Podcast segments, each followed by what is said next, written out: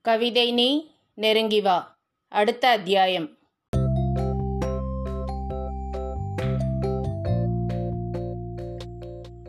தன் வாழ்வில் நிகழ்ந்தவற்றை நினைக்கத் தொடங்கினான் சஞ்சய். டே சஞ்சு ஓடாதடா. அவனை கொஞ்சம் பிடிங்களேன் அரைகுறையா சாப்பிட்டுட்டு விளையாட போறேன்னு ஓடுறான் பாருங்க என்றது விசாலத்தின் குரல். சத்யா அவனை விரட்டி பிடிடா சேட்டக்கார பைய என்றது அப்பாவின் குரல். டேய் சத்யா என்ன விடுடா. கடிச்சு வச்சிடுவேண்டா அண்ணனிடம் கோபமாய் ஒலித்தது சஞ்சயின் குரல்.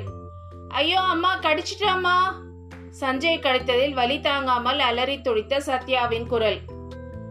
எத்தனை தடவை சொன்னாலும் சேட்டை அடங்கவே அடங்காது என்று கோபமாக குச்சியோடு அவனை விரட்டிய விசாலம். விசாலத்தின் அடிக்கு பயந்து தோட்டத்தை சுற்றி சுற்றி ஓடிய காட்சிகள். எல்லாம் இன்றளவும் பசுமையாக நினைவிருக்கிறது. நினைக்க நினைக்க திகட்டாத நினைவுகளாய். என்றோ கோபத்தில் கடித்து வைத்ததற்கு என்னை மன்னிச்சிடு சத்யா என்று மானசீகமாய் இன்றும் மன்னிப்பு கேட்டான். எப்போது இந்த தோட்டத்துக்கு வந்தாலும் பழைய நினைவுகள் அலைக்கழிக்கின்றன. எத்தனையோ முறை தன்னை அனாதையாக உணர்ந்து விட்ட மனது இன்றும் அதைத்தான் செய்து கொண்டிருந்தது. தம்பி என்ற குரல் கேட்டு கவனம் கலைந்தது. டிரைவர் பெருமாள் சாப்பாட்டு கூடையோடு நின்றிருந்தார். உள்ள வச்சிடுங்க. தேவைப்பட்டா எடுத்துக்கிறேன். வண்டி இங்கேயே இருக்கட்டும். நீங்க உங்க வீட்டுக்கு கிளம்புங்க. காலையில எப்பவும் போல வந்துடுங்க பெருமாள்.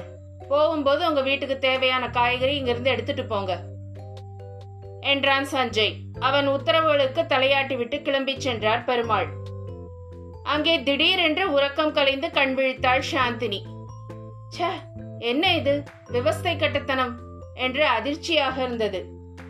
அடுத்தவன் கட்டிலில் படுத்து உறங்கியிருக்கிறோம். நினைக்கவே உடலெல்லாம் நடுங்கியது.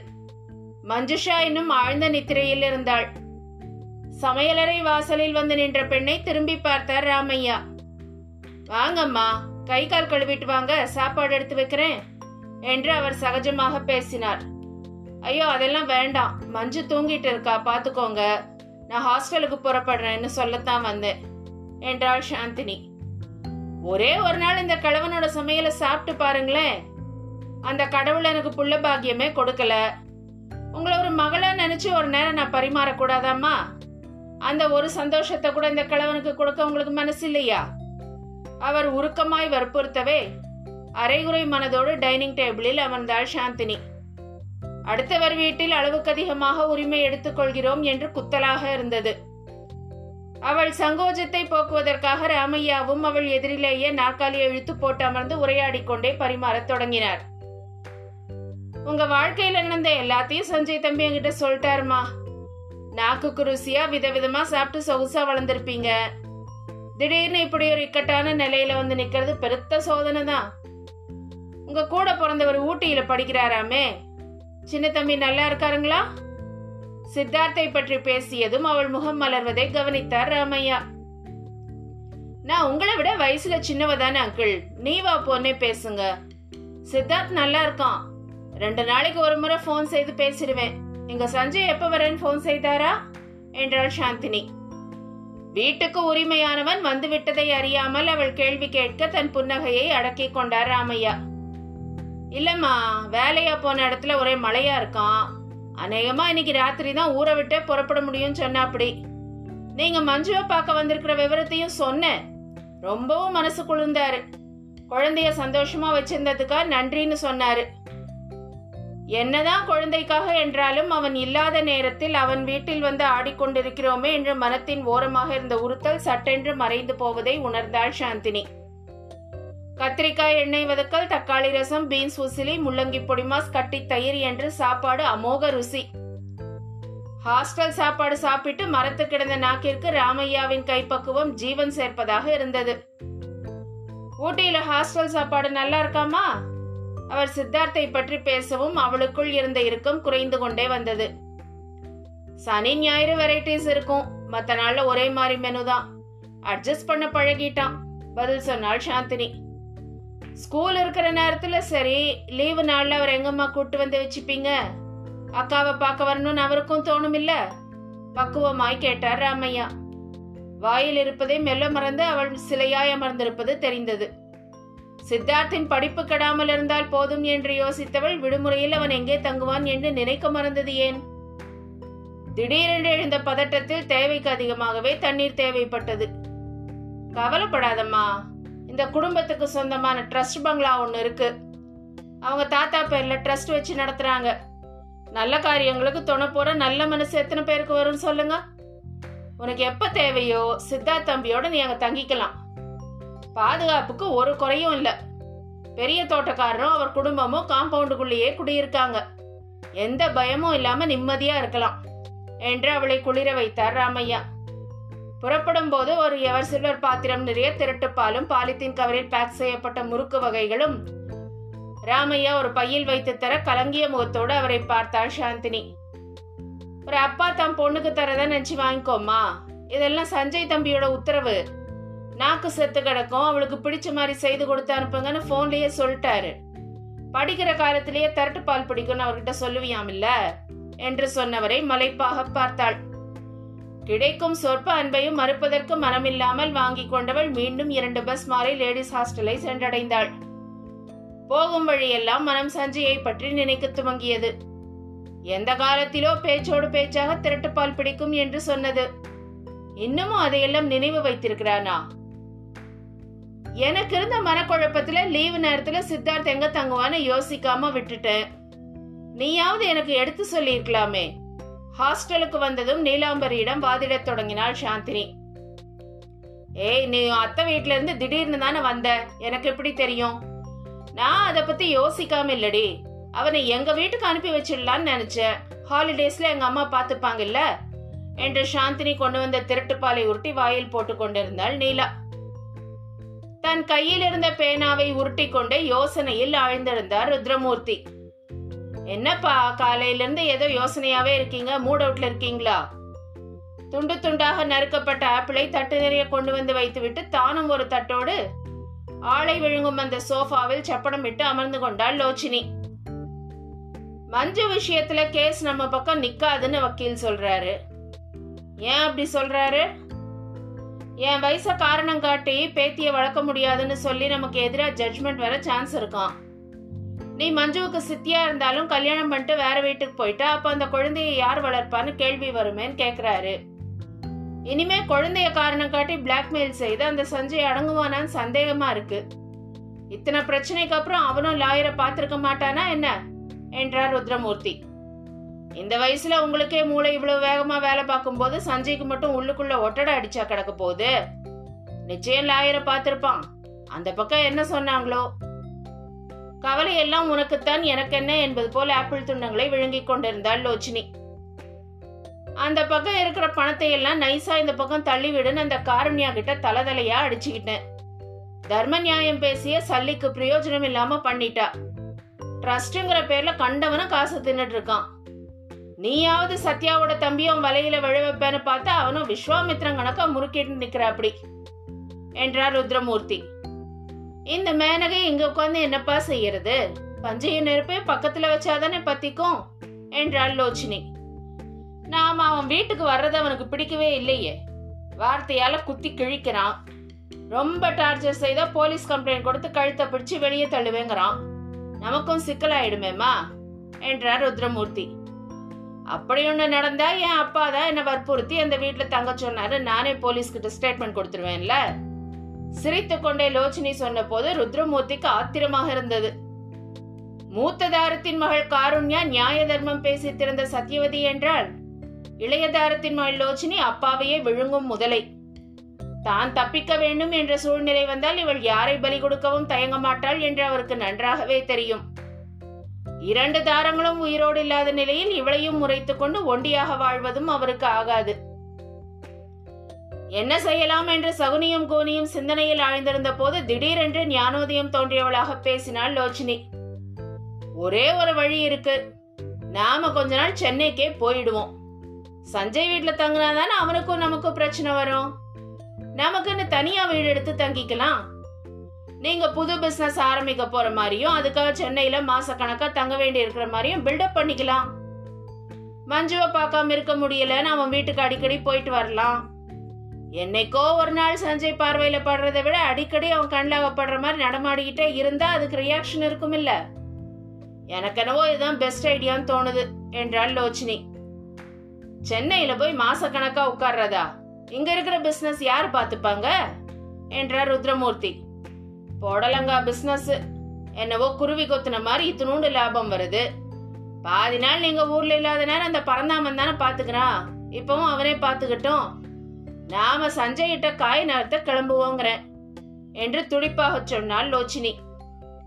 மேலும் ஒரு வார கால சகுனி ஆலோசனைகளில் தங்கள் திட்டம் பலிக்கும் வரை தந்தையும் மகளும் சென்னைக்கே சென்று தங்கிவிடுவது என்று முடிவானது. மனிதனின் மனக்கணக்குகளைப் போல காலமும் நிற்காமல் பயணித்துக் கொண்டிருந்தது. அடுத்து வந்த நாட்கள் யாருக்கும் எந்த தொல்லையும் இல்லாமல் நகர்ந்து கொண்டிருக்க அன்றைய தினம் மூகாம்பிகைக்கு மட்டும் சோதனையாக விடிந்ததோ? தன் இரும்பு பீரோவில் இருந்த புடவைகளையும் மற்ற பொருட்களையும் இழுத்து போட்டு குடைந்து கொண்டிருந்தார். என்னத்த வீட்டையே குப்புற தள்ளி தேடிட்டு இருக்கிறவங்க? சாவகாசமாய் வந்து அறையில் இருந்த கட்டிலில் அமர்ந்தான் கௌதமன். சங்கிலிய காணோண்டா அஞ்சு பவுன் சங்கிலி. மத்த நகையெல்லாம் பத்திரமா இருக்கு அதை மட்டும் காணோம். எங்கேயாவது கை மாத்தி வச்சுட்டனோ தெரியல அதான் இழுத்து போட்டு பார்த்துட்டு இருக்கேன். பதட்டத்துடன் சொன்னார் மூகாம்பிகை. ஏதாவது ஒரு பீரோல வச்சா ஞாபகம் இருக்கும். உங்க ரூம்ல திரும்பின பக்கமெல்லாம் பீரோவா இருக்குது. இதுல அதுலன்னு மாத்தி மாத்தி வைக்க வேண்டியது. பொழுதன்னைக்கும் உட்காந்து தேட வேண்டியது. அன்னைக்கும் இப்படிதான் ஜத வளையல வடக்கு பக்கம் இரும்பு பெட்டியில வச்சுட்டு இங்க தேடிட்டு இருந்தீங்க. வயசாகி போச்சுமா என் பொறுப்புல கொடுங்க பேங்க் லாக்கர்ல வச்சிடலான்னு சொன்னாலும் கேட்க மாட்டேங்கிறீங்க. சரி சரி நான் காஞ்சிபுரம் வரைக்கும் போகலான்னு இருக்கேன். திரும்பி வர நாலு நாள் ஆகும் என்றான் கௌதமன். என்ன இப்பெல்லாம் அடிக்கடி வெளியூர் பயணம் புறப்பட்டு போற? என்ன விஷயம் கௌதம்? என்றார் மூகாம்பிகை. நம்ம வருமானத்தை விருத்தி பண்ற விஷயமா தான் எத்தனை நாள் மண்டி வியாபாரமே போதும்னு இருக்கிறது. காஞ்சிபுரத்தில் என் கூட படிச்சவன் ஒருத்தன் இருக்கான் புதுசா தொழில் தொடங்குறத பத்தி பேசலாமான்னு சொன்னான். என்னன்னு ஒரு எட்டு பார்த்துட்டு வந்துடுறேன் என்றான் கௌதமன். அதுக்கு எதுக்குப்பா நாலு நாள்? போன வாரத்தில் பேசிட்டு வர வேண்டியது தானே? இங்கே கணக்கு பிள்ளை ஒத்தாள எத்தனை வேலை பார்ப்பாரு? என்றார் மூகாம்பிகை. அது சரி. அம்புட்டு தூரம் போயிட்டு போன வேகத்துல திரும்பி வானா எப்படி? காஞ்சிபுரத்துல தடுக்கி விழுந்தா கோவிலு. நல்லபடியா அத்தனை சாமி கிட்டையும் வேண்டிக்கிட்டு வந்தா தானே நீங்க எதிர்பார்க்குற மாதிரி நிறைய சீர்வரிசையோட பொண்ணு கிடைக்கும். எங்க அம்மாவோட ஆசை எப்ப பலிக்கிறது? என்னோட பிரம்மச்சரியம் எப்ப முடியறதுன்னு அந்த கடவுளை ஒரு கேள்வி கேட்டுட்டு வந்துடுறேன் என்றான் கௌதமன். திகைத்து பார்த்தான் மூகாம்பிகை. ரொம்பத்தான் மகனின் பொறுமையோடு போட்டி போடுகிறோமோ? கௌதமனுக்கு பொருத்தமானதாக வரிசையாக பெண் ஜாதகங்கள் வந்து கொண்டுதான் இருக்கின்றன. உச்சாணி கொம்பாய் கிடைக்க வேண்டுமே என்ற பேராசையில் அவர்தான் நாட்களை கடத்தி கொண்டே இருக்கிறார். மகனோ என்று கொஞ்சமும் வெட்கமின்றி ஜாடை மாடையாக சொல்லிவிட்டான். சரி சரி நீங்க பொறுமையா சங்கிலியை தேடுங்க. அன்னைக்கு வளையல் கிடைச்ச மாதிரி இதுவும் கிடைச்சிடும். நான் ஊருக்கு போயிட்டு வேலை முடிஞ்ச வாரத்தில் புறப்பட்டு வந்துடுறேன் என்றான் கௌதமன். அவன் தலைமறையும் வரை காத்திருந்த மூகாம்பிகை கதவை உட்புறம் பூட்டி கொண்டு வந்து கணக்கு பிள்ளைக்கு போன் செய்தார். யோ கணக்கு பிள்ளை நான் தான் பேசுறேன். கணீர் என்ற குரல். வணக்கம்மா நல்லா இருக்கீங்களா? உதவி எதுவும் தேவைப்படுதுங்களா? வீட்டு பக்கம் வரணுங்களா? எதிரில் மூகாம்பிகை நிற்பதாக நினைத்து கணக்கு பிள்ளை மிகவும் பவ்யமாக பேசினார். தேவையில்லை. எனக்கு ஒரு தகவல் மட்டும் தேவைப்படுது. கௌதம் என்ன விஷயமா வெளியூர் போறான்? அவசரத்துல என்னவோ சொல்லிட்டு போனா. நான் சரியா கவனிக்கல. அதான் உங்ககிட்ட கேட்டேன் என்றார் மூகாம்பிகை. கணக்கு பிள்ளை தலையில் அடித்து கொண்டார். ஒவ்வொரு முறை மகன் வெளியூர் செல்லும் போதும் விதவிதமாய் வேவு பார்க்கும் கேள்விகள். என்ன தாயோ என்று மனத்துக்குள் வெறுத்து கொண்டவர். தம்பி எப்பவும் போல கொள்முதலுக்கு தாமா போறாரு. மண்டி கணக்குல ரெண்டு லட்ச ரூபா கொள்முதல் கணக்கு வச்சுட்டு தாமா போறாரு. போற வேலையை முடிச்சிட்டு காஞ்சிபுரத்துல தங்கிட்டு வருவேன் சொன்னாருமா வேற எதுவும் விவரம் தெரியணுங்களா? என்றார் கணக்கு பிள்ளை இல்ல இல்ல. எந்த ஊருக்கு போயிருக்கான்னு தெரிஞ்சா போதும். மற்ற விவரம் எல்லாம் எனக்கு தேவையே இல்ல. போனை வச்சிடுறேன் என்றார் மூகாம்பிகை. மகன் பொய் சொல்லவில்லை. தாய்க்கு அடங்கிய பிள்ளையாகத்தான் இருக்கிறான் என்ற திருப்தியோடு தன் சங்கிலி தேடலை தொடரச் சென்றார். அதே சங்கிலியை கையில் வைத்துக்கொண்டு அந்த நகைக்கடையில் படுஜரூராக பேரம் பேசிக் கொண்டிருந்தான் கௌதமன். இல்லை சார் பழைய தங்கத்துக்கு நாங்கள் இந்த ரேட் தான் கொடுக்க முடியும். நீங்கள் சொல்கிற கணக்கு எங்களுக்கு கட்டாது சார். நகைக்கடை உரிமையாளர் கௌதமனிடம் மிகவும் கராராக பேசிக் கொண்டிருந்தார். இறுதியில் அவன் எதிர்பார்த்த தொகை கையில் சேர்ந்திருக்க புலகாங்கிதமாய் புன்னகைத்தான் கௌதமன். அன்று அலுவலகம் முடியும் நேரத்திற்கு இன்னும் அரை மணி நேரமே மிச்சம் இருந்தது. சாந்தினி மேடம் உங்களை பார்க்க யாரோ வந்திருக்காங்க என்று அட்டெண்டர் வந்து சொன்னான். யாருன்னு கேட்க வேண்டியது தானே? மொட்டையா சொல்லிட்டு போனா எப்படி? என்று அழுத்துக்கொண்டே வரவேற்பறைக்கு வந்தவள் அங்கு நின்றவனை கண்டதும் திடுக்கிட்டு போனாள். மறுபடியும் என்னை தேடி வர வேண்டாம்னு சொல்லியிருக்கேனா இல்லையா? என்ன தைரியம் இருந்தா ஆபீஸ்க்கே வந்து நிப்பீங்க? ஒழுங்கு மரியாதையா போயிடுங்க. இல்ல இங்க இருக்கிறவங்களெல்லாம் கூப்பிட்டு கழுத்தை பிடிச்சு வெளியே தள்ள சொல்லுவேன். அடிக்குரலில் கௌதமனிடம் சீறினாள் சாந்தினி. நீ கழுத்தை பிடிச்சு தள்ளுற அளவுக்கு நான் உனக்கு என்ன கெடுதல் செய்தேன் சாந்தி? உங்ககிட்ட நான் தனியா பேசணும். அதுக்கு மட்டும் சரின்னு சொல்லு. ஏன் ஒரு கொலகாரனை விரட்டி அடிக்கிற மாதிரி விரட்டி அடிக்கிற? நீயும் நானும் திருமணங்கிற பந்தம் வரைக்கும் போய் சூழ்நிலை காரணமா பிரிஞ்சவங்க தானே? அம்மாவை மீறி உன் கழுத்துல இந்த நிமிஷமே தாலி கட்டுறேன்னு கூட வை. அந்த வீட்டுல நாம நிம்மதியா வாழ அம்மா விட்டுடுவாங்களா? கொஞ்சம் யோசிச்சு பாருமா. அவன் குரலில் உருகி ஓடியது பரிவு. சாந்தினிக்கு கோபம் கொப்புளுத்தது. உதவி தேவைப்பட்ட நேரத்தில் பெற்றவளின் முந்தானைக்குள் பதுங்கி இருந்துவிட்டு இப்போது என்ன வழி செல் வேண்டி கிடக்கிறது? ஒதுங்கி போனாலும் இவன் எதற்கு தேவையில்லாமல் வந்து பழைய கதையெல்லாம் பேசிக் கொண்டிருக்கிறான். இவனை தாலி கட்டச் சொல்லி இப்போது யார் எழுதார்கள் சாந்தி ஒர்க் முடிக்காம சீட்டை விட்டு நகர்ந்தா அந்த அங்கிள் ஓவர் டைம் போட்டு உட்கார வச்சிடும். உனக்கு தான் டேஞ்சர் பாத்துக்கோ. போகிற போக்கில் சாந்தினியை எச்சரித்து விட்டு கௌதமனை உச்சி முதல் பாதம் வரை அலட்சியமாக நோட்டமிட்டு விட்டு தன் டேபிளுக்கு சென்றாள் மேகலை. தயவு செஞ்சு இங்கிருந்து போயிடுங்க. நீங்க வந்த நோக்கம் என்னவா இருந்தாலும் அதை தெரிஞ்சுக்க வேண்டிய அவசியம் எனக்கு இல்ல. அரை நிமிஷம் கூட உங்ககிட்ட பேச என் மனசு ஒப்பாது. எந்த பழைய விஷயங்களும் நினைச்சு பார்க்க கூட நான் விரும்பல. என் கழுத்துல தாலி கட்டுங்கன்னு நான் உங்ககிட்ட கஞ்சவும் கிடையாது. நீங்களா ஏன் தேடி வந்து சீன் போட்டுட்டு இருக்கீங்க? என்றாள் சாந்தினி. உறுத்தலா இருக்குடி. நிம்மதியா சாப்பிட முடியல தூங்க முடியல? உனக்கு துரோகம் செய்துட்ட மாதிரி மனசு குத்திக்கிட்டே இருக்கு. அம்மா கிட்ட காஞ்சிபுரம் போறேன்னு போய் சொல்லிட்டு வந்திருக்கேன் சாந்தி. உன் மேல பாசம் இல்லாமல இப்படி போய் சொல்லிட்டு வருவேன் எல்லோரும் உன்னை கைவிட்ட பிறகு நான் உன்னை தேடி வர்றேனே. இதே வாயால தானே வார்த்தைக்கு வார்த்தை மாமா மாமான்னு பாசமா கூப்பிடுவ. திடீர்னு ஏன் வரட்டி அடிக்கிற? உன்னை தேடி இவ்வளவு தூரம் வந்திருக்கனே. என்னை பார்த்தா உனக்கு பாவமா இல்லையா? என்றான் கௌதமன். அலுவலகம் முடியும் நேரம். அவரவருக்கு உரிய பரபரப்பு. தாண்டி செல்பவர்கள் எல்லாம் அவர்களை ஒரு பார்வை பார்த்து கொண்டே செல்ல புதிதாக ஏதாவது வதந்திகள் கிளம்பி விடுமோ என்று சாந்தினிக்கு பயமாக இருந்தது. கண் காது மூக்கு எல்லாம் வைத்து கதை கட்டிவிட மணி ஒருவன் போதாதா? வந்து என்ன சொல்றது? நான் எப்போ வெயிட் பண்ற பஸ் ஸ்டாப் உங்களுக்கு தெரியும் இல்லையா? நீங்க அங்க வெயிட் பண்ணுங்க. நான் என் வேலையை முடிச்சிட்டு வந்துடுறேன் என்று சொல்லி பார்த்தாள் சாந்தினி. ஏன்? இவ்வளவு பெரிய வரவேற்பறை இருக்கு. நான் இங்கேயே காத்திருக்கேன். நீ வேலையை முடிச்சிட்டு வா. இன்னும் கொஞ்ச நேரம் தானே? படக்கென்று அங்கிருந்த நாற்காலியில் அமர்ந்து அவன் செய்தித்தாளை எடுத்து புரட்டத் தொடங்கிய போது சாந்தினியின் வயிற்றில் அமிலம் சுரந்தது. யாருப்பா அது? ஆள் ஹேண்ட்ஸமா இருக்காரு? சம்திங் சம்திங் என்று கேட்டு கண் சிமிட்டிய திவ்யாவை முறைத்தாள். ஒரு பொண்ணு ஆணு நின்று பேசிட்டு உடனே சம்திங்கா இருக்கணுமா? வேலையை பாரு. என்று சுள் என்றவள் எழுந்து விழ திகைத்து போய் விழித்தாள் திவ்யா. இந்த அலுவலகத்தில் வேலைக்கு சேர்ந்ததிலிருந்து சாந்தினி யாரிடமாவது கோபப்பட்டு பேசினாள் என்றால் இதுவே முதல் முறை. கௌதமனை எந்த வகையிலாவது மூக்குடைத்து அனுப்பினால் மட்டுமே மீண்டும் அவன் வழிக்கு வராமல் இருப்பான். அடுத்தவர் கவனத்தை ஈர்க்காத வண்ணம் ஏதாவது செய்ய வேண்டுமே என்ற துடுப்பில் இருந்தாள் சாந்தினி. கைகள் பரபரவென்று வேலைகள் பார்த்து கொண்டிருக்க மனமோ உதவிக்கு நீலாம்பரியை நாடு என்றது. வேலை முடிந்ததும் சாந்தினி கைப்பையை எடுத்துக்கொண்டு புறப்பட அவள் வரவேற்பறையை நெருங்கிய நேரம் உள்ளே நுழைந்தாள் நீலாம்பரி. ஹே நம்ம ஹாஸ்டல் மேட் ஜெனிலியாவுக்கு இன்னைக்கு பர்த்டேயா அவளுக்கு கிஃப்ட் வாங்கிட்டு அப்படியே உன்னையும் பிக்கப் பண்ணிட்டு போயிடலாமேன்னு வந்தேன். கம் கம் லெட்ஸ் கோ என்று வந்த வேகத்தில் சாந்தினியின் கையை பிடித்து தன் வண்டியை நோக்கி அழைத்துச் சென்றாள் நீலாம்பரி. சாந்தி உனக்கா நான் காத்திருக்கேன். சட்டையை பண்ணாம நீ போயிட்டு இருந்தா என்ன அர்த்தம்? என்று அடித்தொண்டையில் கருவிக்கொண்டே அவர்களை நெருங்கி வந்தான் கௌதமன். அடடே நம்ம பீச் ரோமியோ? இங்கேயும் தேடி வந்துட்டாரா? இன்னைக்கு சாந்தினி கிட்ட உங்களுக்கு அப்பாயின்மெண்ட் இல்லையே சார் பர்த்டே பார்ட்டி இருக்கே. வாய்ப்பிருந்தால் மற்றொரு நாள் சந்திப்போமா?